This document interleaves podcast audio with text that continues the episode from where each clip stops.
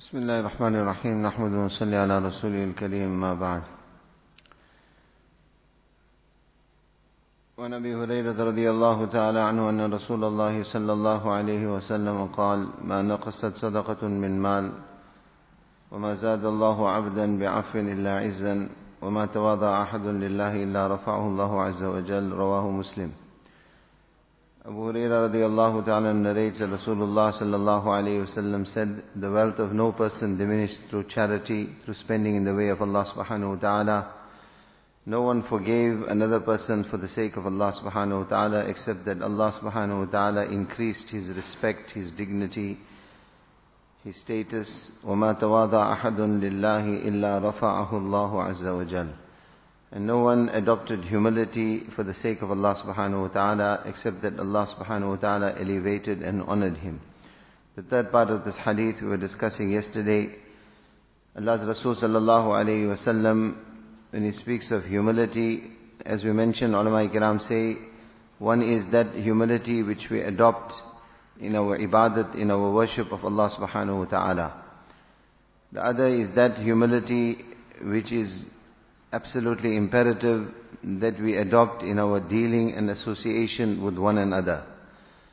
Allah Ta'ala has blessed different people with different benefits, with different qualities, with different what we call khubia, what good qualities, attractive, beneficial things.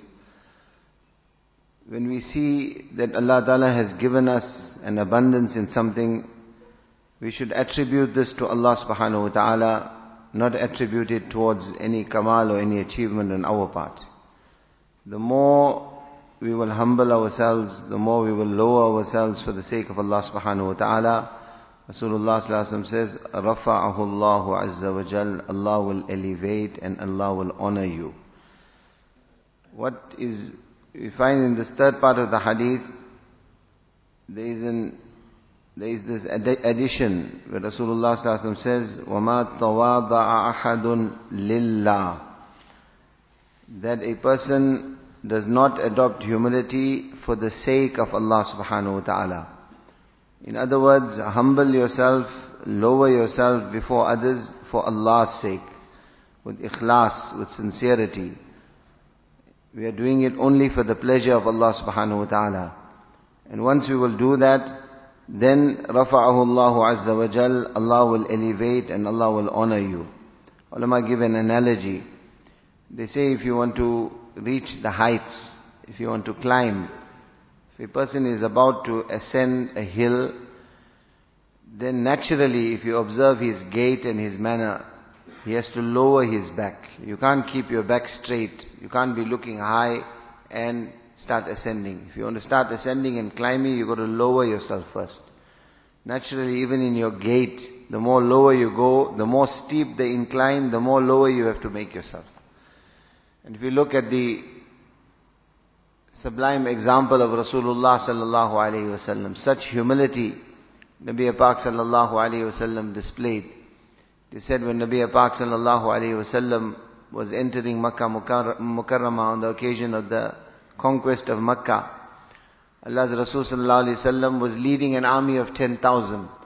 And now he was entering Makkah Mukarramah. First he had been banished from Makkah in a manner where he had been disgraced, ostracized. And now he was entering victorious. Yet Allah's Rasul sallallahu it is said that his chin was touching the neck of the camel. He had lowered himself. لا إله إلا الله وحده أنجز وعدا نصر عبدا وهزم الأحزاب وحده La ilaha illallah wahda. Allah is alone. It is only Allah. It is Allah that fulfilled His promise. It is Allah that helped His slave. It is Allah Ta'ala that granted victory. And even in His manner, Allah's Rasul Sallallahu Alaihi Wasallam had lowered Himself and His Mubarak chin was touching the neck of the camel. So even in his gait and appearance also he adopted complete humility. So one is humility for Allah's sake, to negate ourselves completely and to elevate and honor Allah subhanahu wa ta'ala. I remember, if you look in the lives of our Salaf Salihin, in the lives of our pious elders, This is a constituent. This is an absolutely imperative necessity that the more we will humble ourselves, negate ourselves, the more Allah will elevate and honor us. It's a condition, it's a constituent for piety. To gain the closeness of Allah subhanahu wa ta'ala, we have to eradicate this concept of that I am somebody. وَمَا تَوَاضَ أَحَدٌ لِلَّهِ Humble yourself, negate yourself. I am nobody, I am nothing, Allah is everything. The more a person does that, the more a person does that, it is Allah's shan that the more Allah will elevate and Allah will honor that person. Greatest, one of the greatest mu'jizat of Rasulullah sallallahu alaihi one of his greatest miracles was that of Isra or Mi'raj.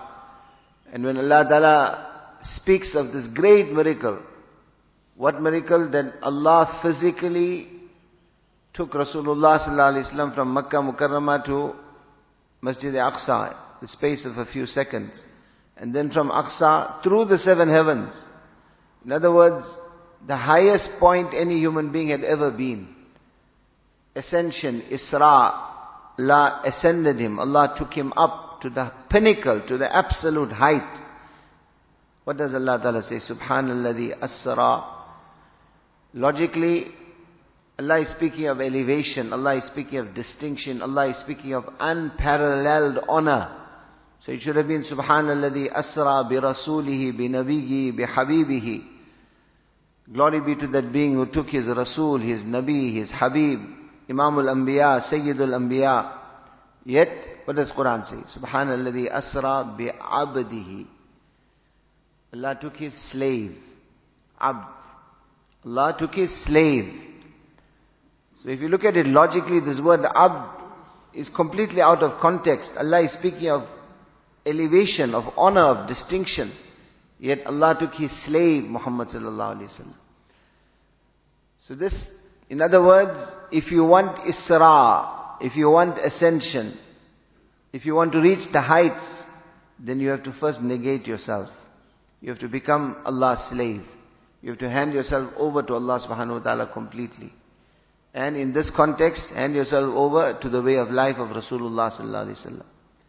As I mentioned earlier, we see this in the lives of our Salaf Salihin. One example of this, I remember many, many years ago, in fact, 1990, it was 1993, or maybe early 94, it was Shab Barat, we were in Nizamuddin. One of our elders, he passed away now, Mawlana Izhar Sahib, Rahmatullah alayhi, Allah fil his qabr nur. After Hazrat Rahmatullah alayhi, he became part of the Shura, or the three that were, the, the Shura that was basically the level of imarat for the whole world for the work of Dawat and Tabligh. And obviously he was teaching ahadith in Nizamuddin for many, many years. So it was Shab Barat night, 15th of Shaban, and the masjid was packed, Nizamuddin masjid was packed with a lot of locals that had come. And the daily Hayatus Sahaba at that time used to be read by Mullah Izhar Sahib after Isha Salah. So I remember that night Mullah Izhar Sahib, before he could, the, it was traditional or it was known that on, it was a Mubarak night, so obviously um, a slightly longer dua than normal will take place and Mullah Izhar Sahib would make dua. So in anticipation of that dua, many of the locals from throughout Delhi came to Nizamuddin. So like I said, the masjid was full more than normal. And Mullah Izhar Sahib read his Hayatus Sahaba and then before the dua could start, he said that I was not well. I was feeling very unwell and very unweak. In fact, today I wanted to give the Hayatus Sahaba to someone else to read because I had to basically force myself to come. But he said that the people insisted.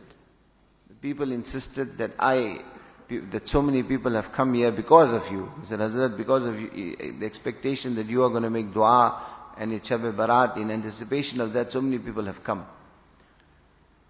So he says, I can't, I can't imagine, I can't understand why this need, why this insistence that it has to be me that does the Hayatus Sahaba or that makes the dua.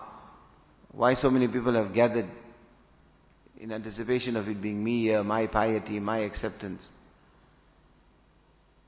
He says, I can't relate to this, I can't understand it. Then he went on, in order to, this is what we call where you negate yourself. Negate yourself completely for the sake of Allah subhanahu wa ta'ala. He says, I am sitting on the mimbar of the masjid. I am sitting on the mimbar of the masjid. And I take a qasam and an oath on Allah subhanahu wa ta'ala. And he goes on, he says that if I am lying, if in any way I'm trying to mislead you, I'm not being honest with you completely, then I'm sitting on the mimbar of the masjid and I'm taking Allah's name and I'm taking qasam. This is inviting Allah's azab upon me if I'm lying to you. So with that level of conviction, in fact he said that. He said, I'm inviting Allah's azab upon myself if I'm lying to you. Then again he said it three times. I take qasam upon Allah sitting on the mimbar of this masjid that I don't consider myself equal to even the dust of the shoes of any one of you people. That each one of you is better than me. In fact, in fact, the dust of your shoes are better than me. I'm sitting on the mimbar of the masjid and I take qasam upon Allah and if I'm lying to you, Allah's azab may come upon me. To that extent, when one has to negate oneself, then obviously, like I said, this is a condition, a requirement for Allah to elevate and Allah to honor such a, to, to, to honor uh, such a person. And we find this quality resplendent in the life of Rasulullah sallallahu that of total, complete humility, submission to Allah subhanahu wa ta'ala. And this is what we were referring to yesterday when we said that tawadu, ulama kiram say, is, is tawadu in our relationship with Allah also. Tawadu in our ibadat also. And then tawadu and humility in our relationship with one another. And if it is done solely for the sake of Allah subhanahu wa ta'ala, then this is Allah's sunnat. وَلَن تَجِدَ لِسُنَّةِ اللَّهِ تَبْدِيلًا وَلَن تَجِدَ لِسُنَّةِ اللَّهِ تَحْوِيلًا Allah does not deviate or digress from His sunnat. What is Allah's sunnat? Negate yourself, humble yourself, lower yourself for Allah's sake. And in dealing with one another, don't think you are superior because of the color of your skin, or because of your wealth, or because of your intelligence, or even because of your piety. Negate yourself and what will happen? رَفَعَهُ اللَّهُ عَزَّ وَجَلَ Allah will elevate you. Allah will honor you. The more humble you become, the more beloved you will be in the eyes of people. The more humble you become, the more people will look up towards you. But this humility has to be sincere. Lillah. For the sake of Allah subhanahu wa ta'ala.